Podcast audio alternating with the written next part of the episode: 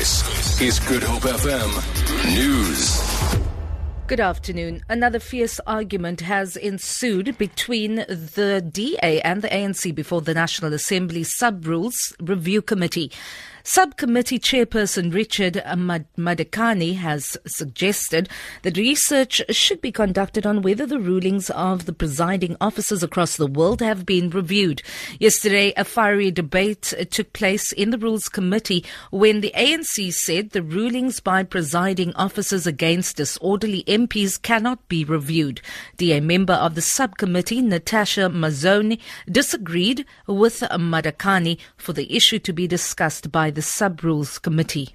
We sat in a Rules Committee meeting yesterday where your Chief Whip, my Chief Whip, the Chief Whips of all parties came to a decision that that particular clause to which you are referring now be removed because in the meeting it was decided that how possibly could you have a system that looks at the removal of a member of the House without reviewing the decision of the of the presiding officer at the time because it is that very decision of the presiding officer that resulted in the ejection of the member in the first place.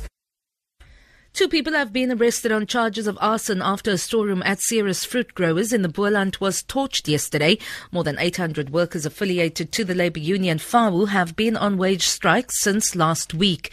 They want a 12.5% pay hike while management is offering 7.5%. Berenice Moss reports. Police say two people were arrested this morning.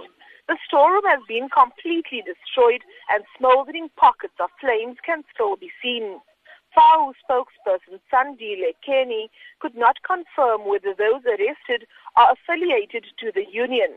He says they are planning a massive protest through the town next week if management does not accede to their demands. Public order police are keeping a watchful eye over the group of striking workers a short distance from the entrance of the factory.